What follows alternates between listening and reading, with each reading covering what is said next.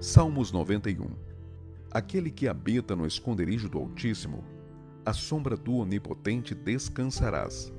Direi do Senhor: Ele é o meu Deus, o meu refúgio, a minha fortaleza, e nele confiarei.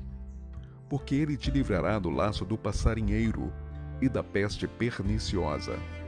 Ele te cobrirá com as suas penas, e debaixo das suas asas te confiarás. A sua verdade será o teu escudo e broquel. Não terás medo do terror de noite, nem da seta que voa de dia, nem da peste que anda na escuridão, nem da mortandade que assola ao meio-dia. Mil cairão ao teu lado, e dez mil à tua direita, mas não chegará a ti.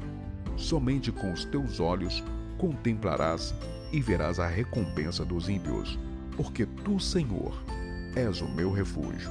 No Altíssimo fizeste a tua habitação. Nenhum mal te sucederá, nem praga alguma chegará à tua tenda, porque aos seus anjos dará ordem ao teu respeito, para te guardar em todos os teus caminhos. Deus te abençoe.